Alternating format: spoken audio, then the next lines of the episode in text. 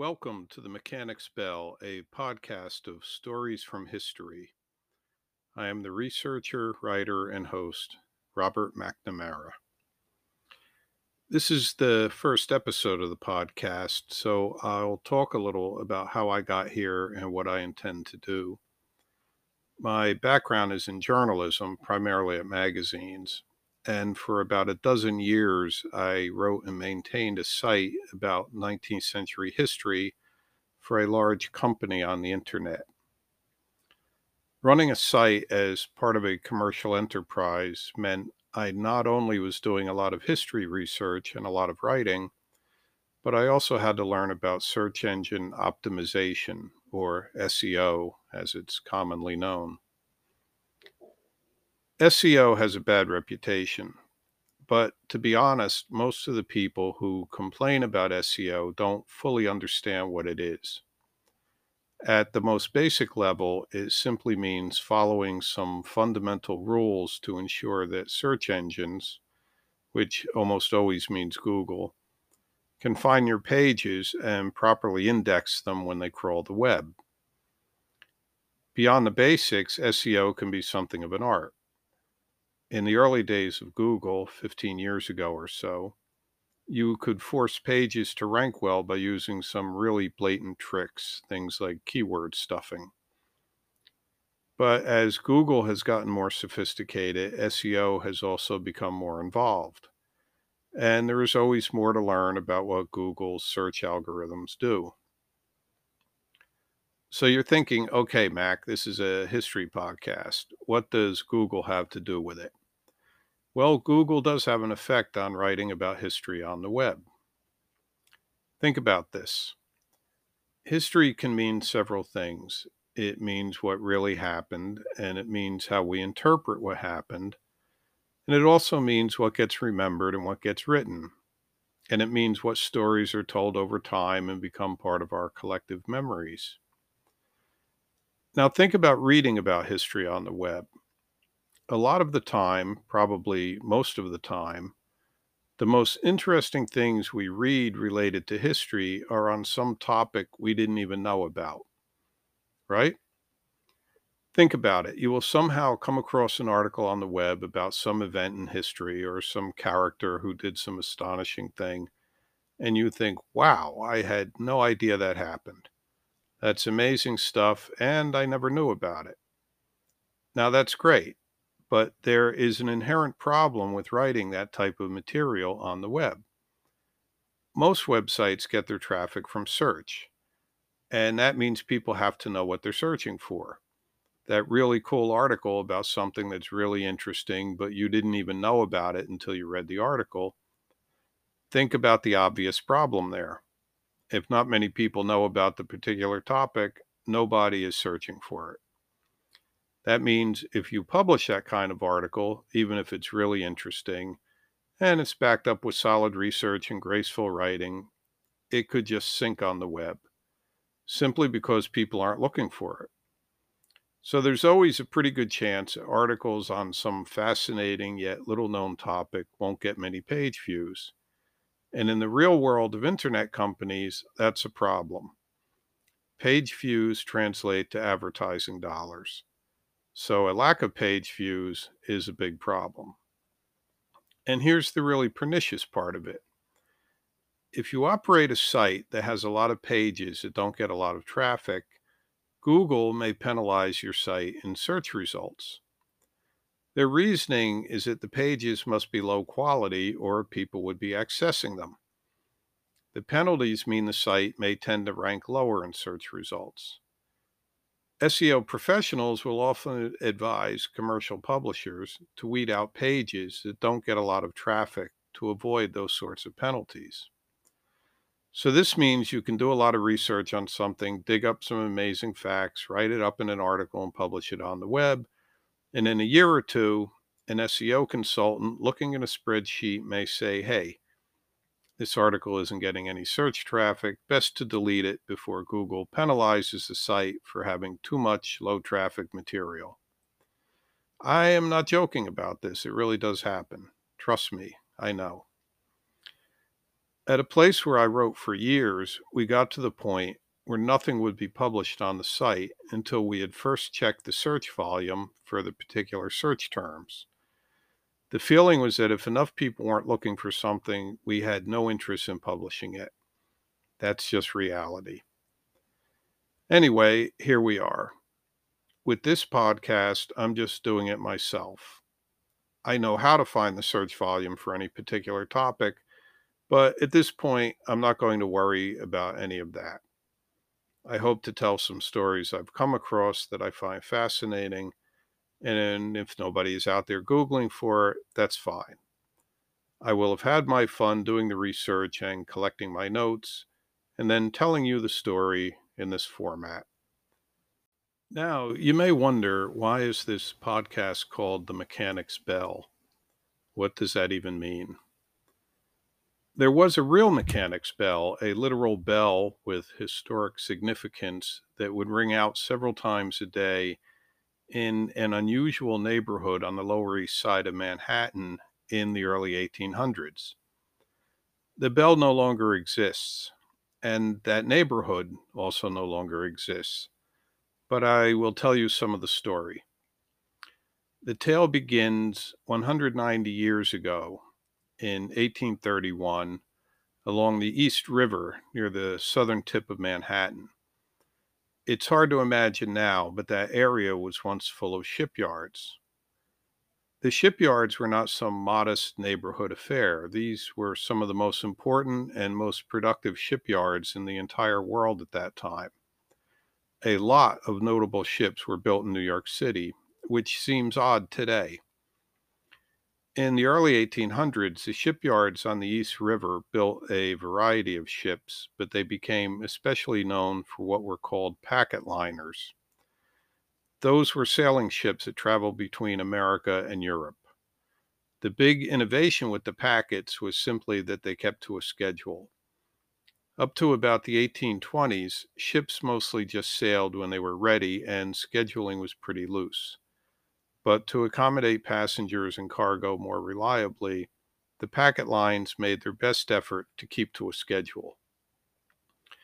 And to keep to a steady schedule, the ships had to be well made so they would be reliable.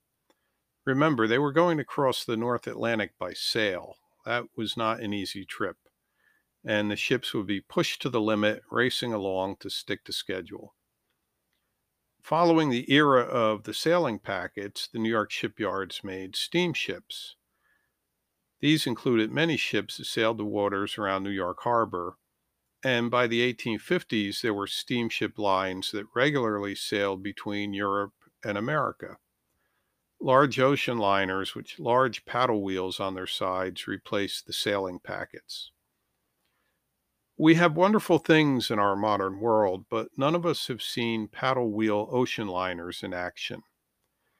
These ships were about 300 feet long, so less than half the length of a modern cruise ship, but still pretty large. Imagine a ship the size of a Staten Island ferry, but with massive paddle wheels on each side, and those wheels being powered by enormous steam engines. And imagine a boat like that going out to cross the North Atlantic. These sidewheel ocean liners were exciting new technology, and a lot of them were built on Manhattan's Lower East Side. By the 1840s, most of the shipyards moved uptown a little, and they were generally arranged along the East River at the edge of what today is known as the East Village. For a while, some of the most famous and fast clipper ships were built right there on the East River. In the early 1840s, the first tea clippers, ships designed to carry tea from ports in China, were built. In New York, the shipyard of William Webb built two early tea clippers, the Helena and the Montauk.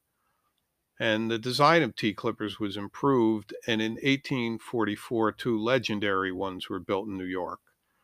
The Rainbow was built by the Smith and Dimon shipyard, and the Houqua, which was named for a very wealthy merchant in China, was built by Brown and Bell.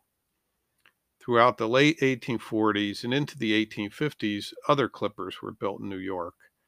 After the discovery of gold in California in 1849, there was a sudden demand for clippers to take adventurers to San Francisco, and a lot of those ships were built along what today is the East Village.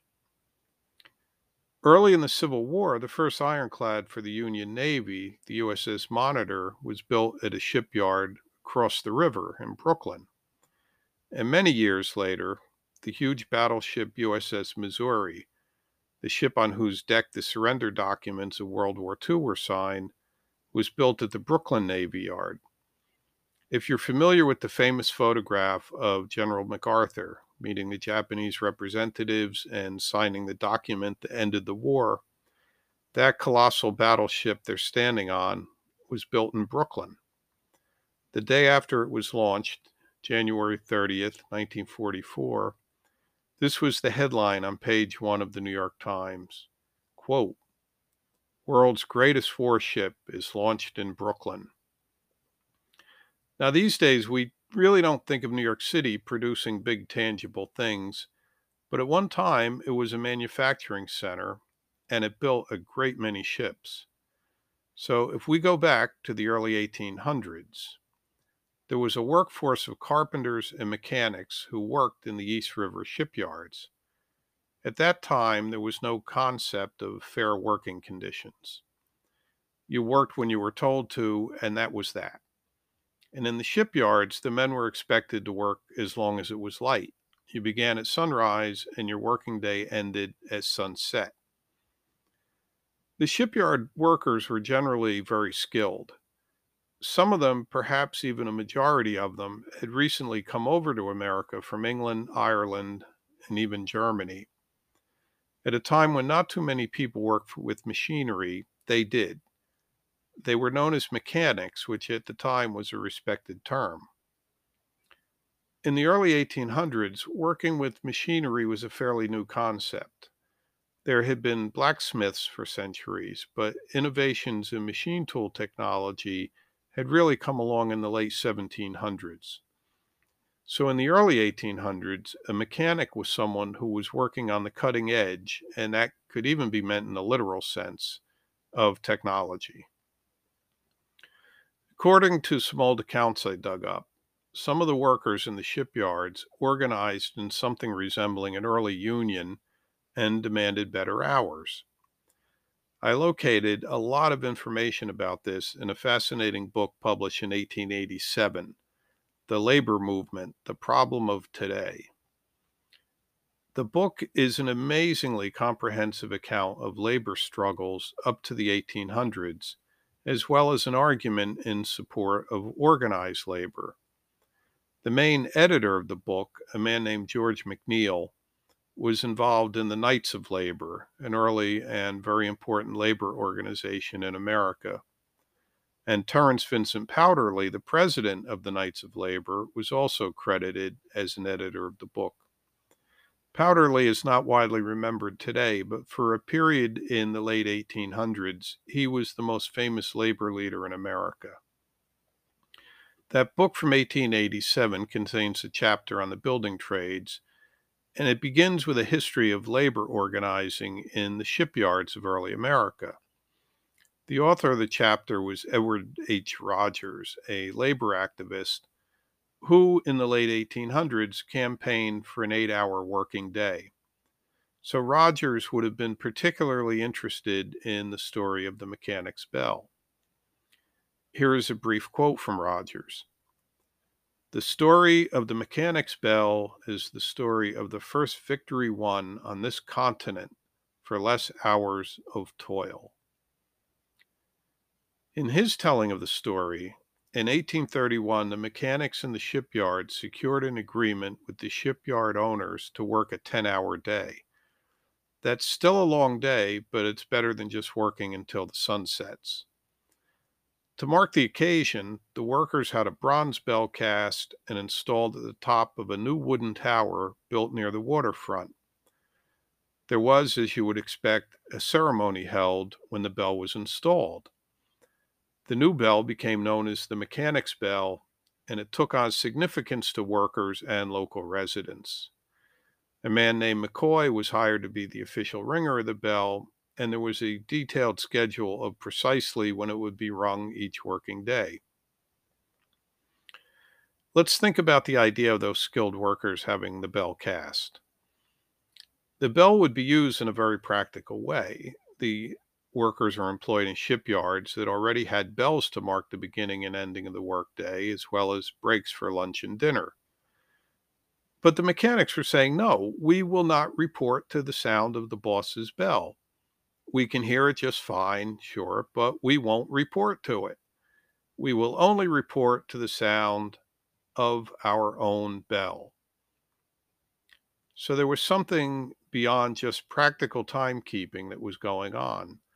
The sound of the worker's own bell was a beautiful sonic reminder that the mechanics had succeeded in securing better working conditions for the very first time in America. Every time the mechanic's bell was rung, the neighborhood was essentially celebrating that. A history of New York shipyards published in 1909 noted that the permit to erect the tower to hold the bell was granted by the city authorities on September 19, 1831. So, presumably, the tower was built soon after in late 1831. So, it would be just over 190 years ago that the bell began ringing. An interesting fact about the permit is that it described the dimensions of the proposed tower, which was not very large. It was estimated that the original bell was probably about 18 inches in diameter. In the early 1800s, there were foundries operating in lower Manhattan that made bells as well as other bronze items. So it's likely the organization of mechanics collected money and bought a bell made nearby. In the 1840s, when the shipyards tended to move uptown a bit, the mechanics bell was also moved uptown to a corner which no longer exists East Fifth Street and Lewis Street. That immediate neighborhood was demolished to build a housing project in the middle of the 20th century. At its new location, a larger tower was built and a larger bell was also obtained. According to stories told by elderly shipyard workers in the late 1800s, the original bell was melted down and incorporated into the new bell.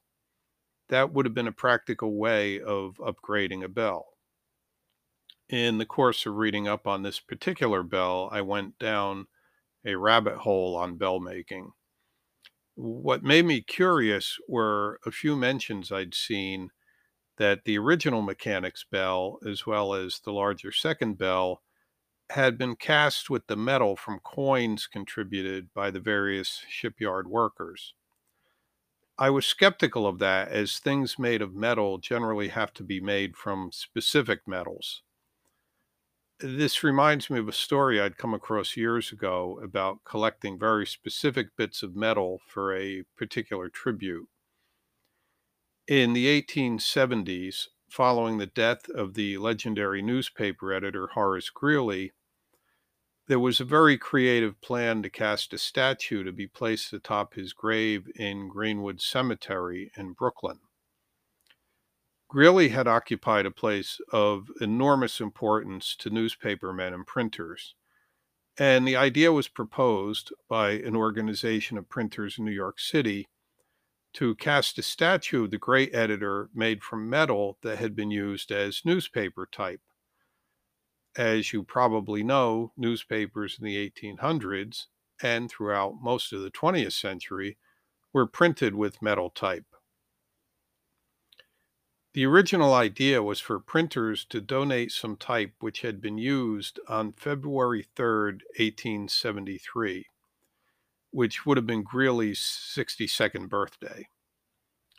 In the text of the resolution proposing this idea, it was stated that the monument would be, quote, made of type metal which has been cast into type and worn out in the service of teaching the people. That's a beautiful sentiment, but there was a problem. The metal used for type wasn't suitable for a statue that would be outside in the weather. After the type was collected, it was decided that the bust of Greeley to be cast for his grave would be made of bronze. Incidentally, it's a beautiful monument, and if you ever get to Greenwood Cemetery in Brooklyn, I recommend you take a walk and find Greeley's grave and see it for yourself. Now, back to bells. Bells, like statues, are generally cast of bronze, which is a combination of two metals, copper and tin. When the mechanic's bell was recast in the 1840s, it is probable that the old bell was melted down to reuse, and it's entirely possible that a few gold or silver coins were added as something of a good luck token. But the bell, for the most part, would have been made of copper and tin. There have been legends over the centuries that some bells have a beautiful tone because silver or gold had been added when they were cast. But that idea is generally dismissed, as the silver or gold could weaken the casting and would probably degrade the tone of the bell. The mechanic's bell cast in the 1840s lasted for decades, and it took on a great significance in the neighborhood of the shipyards. Not everyone would have carried their own timepiece in the mid 1800s, and the bell ringing out time for shipyard workers would have also regulated life in the neighborhood. I've seen stories that when old shipwrights were buried at Calvary Cemetery, the mechanic's bell would be tolled and could be heard in the cemetery. I am skeptical of those stories as Calvary Cemetery is in Queens, about three miles from where the mechanic's bell was hanging.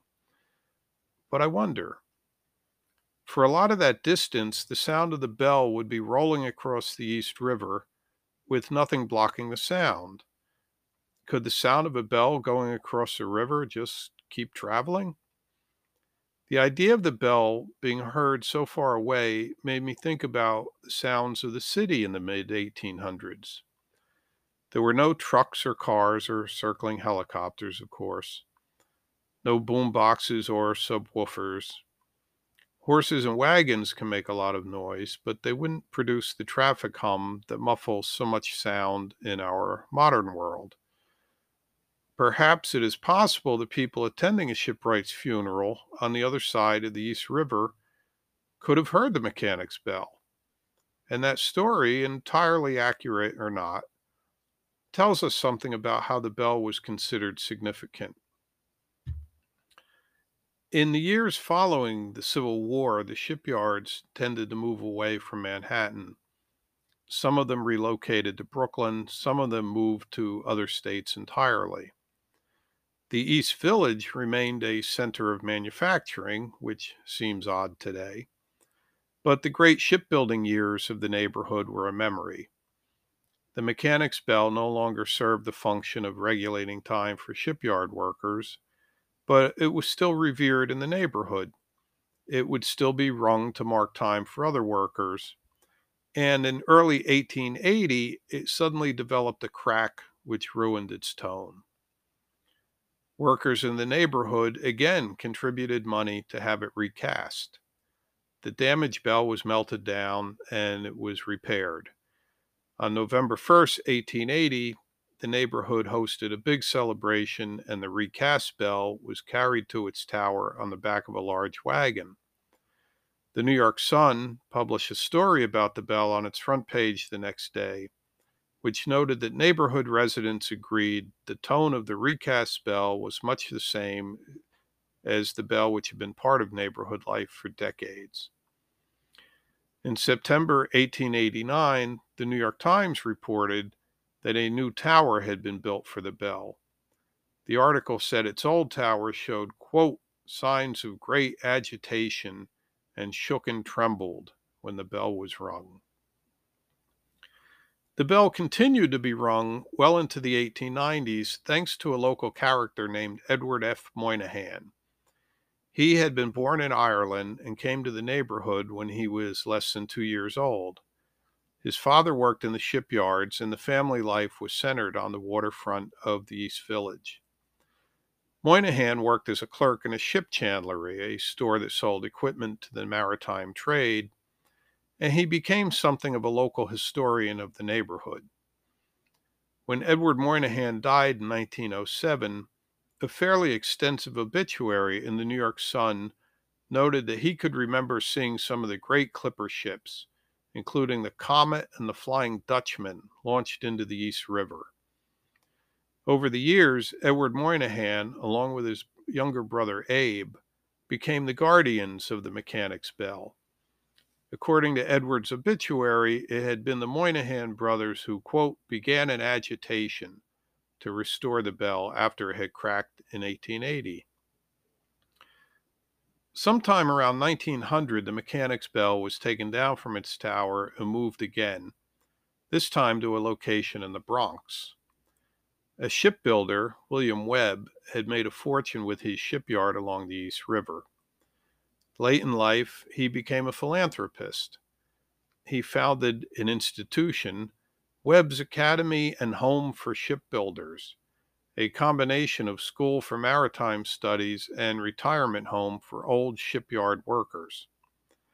The academy was built at Sedgwick Avenue and Fordham Road in the Bronx at a site overlooking the Hudson River. The Mechanic's Bell was taken there, essentially into retirement, along with the old shipbuilders, and its story seems to end there. The Webb Academy still exists, but it's no longer in the Bronx. In the years following World War II, it moved to Glen Cove, Long Island, and today it is known as the Webb Institute. It's a college of engineering specializing in naval architecture and marine engineering. The Mechanic's Bell disappeared at some point. It is generally assumed that it was donated to a scrap metal drive during World War II and would have been melted down to make munitions. I was curious about that idea and wound up doing some research on World War II scrap drives.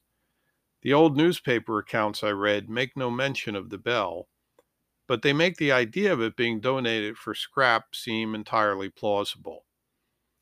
The scrap drives were prompted by shortages and projected shortages of material that needed to be used for war production.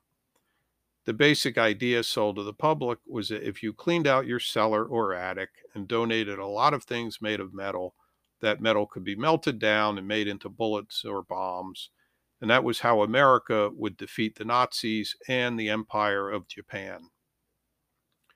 Looking at the old newspapers, it seems the first big scrap drives got going in the fall of 1942. New York City announced that different boroughs would have different days for people to pile up their scrap metal. That scheduling made it easier to organize fleets of trucks that would pick up all the junk and carry it to yards where it would be sorted and sent on to be processed. October 8, 1942, was a day for Brooklyn residents to pile up their scrap. That day, the New York Times reported on page one that Brooklyn sidewalks were already stacked high with scrap metal. A week later was the scrap drive in the Bronx, and as you might imagine, there was some rivalry. I was interested in reading about that as the Webb Institute, the last known location of the bell, was still located in the Bronx before moving out to Long Island in 1946. I read news stories about the scrap drive in the Bronx and couldn't find any mention of the Mechanic's Bell. But there were plenty of stories about remarkable things being sent to the scrap drive, so it's not beyond the realm of possibility that metal from the bell did wind up as part of a bomb dropped on Germany or a shell fired on Iwo Jima. Or who knows, perhaps the bell will turn up at some point in a cellar in the Bronx. Is it a shame that the bell is probably gone for good and can't be seen or heard today?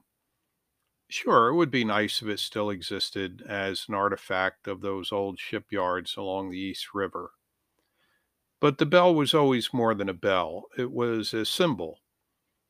And the bell belonged to a specific time if it is ever found and put on display, or even if it's rung again, it wouldn't really be the same.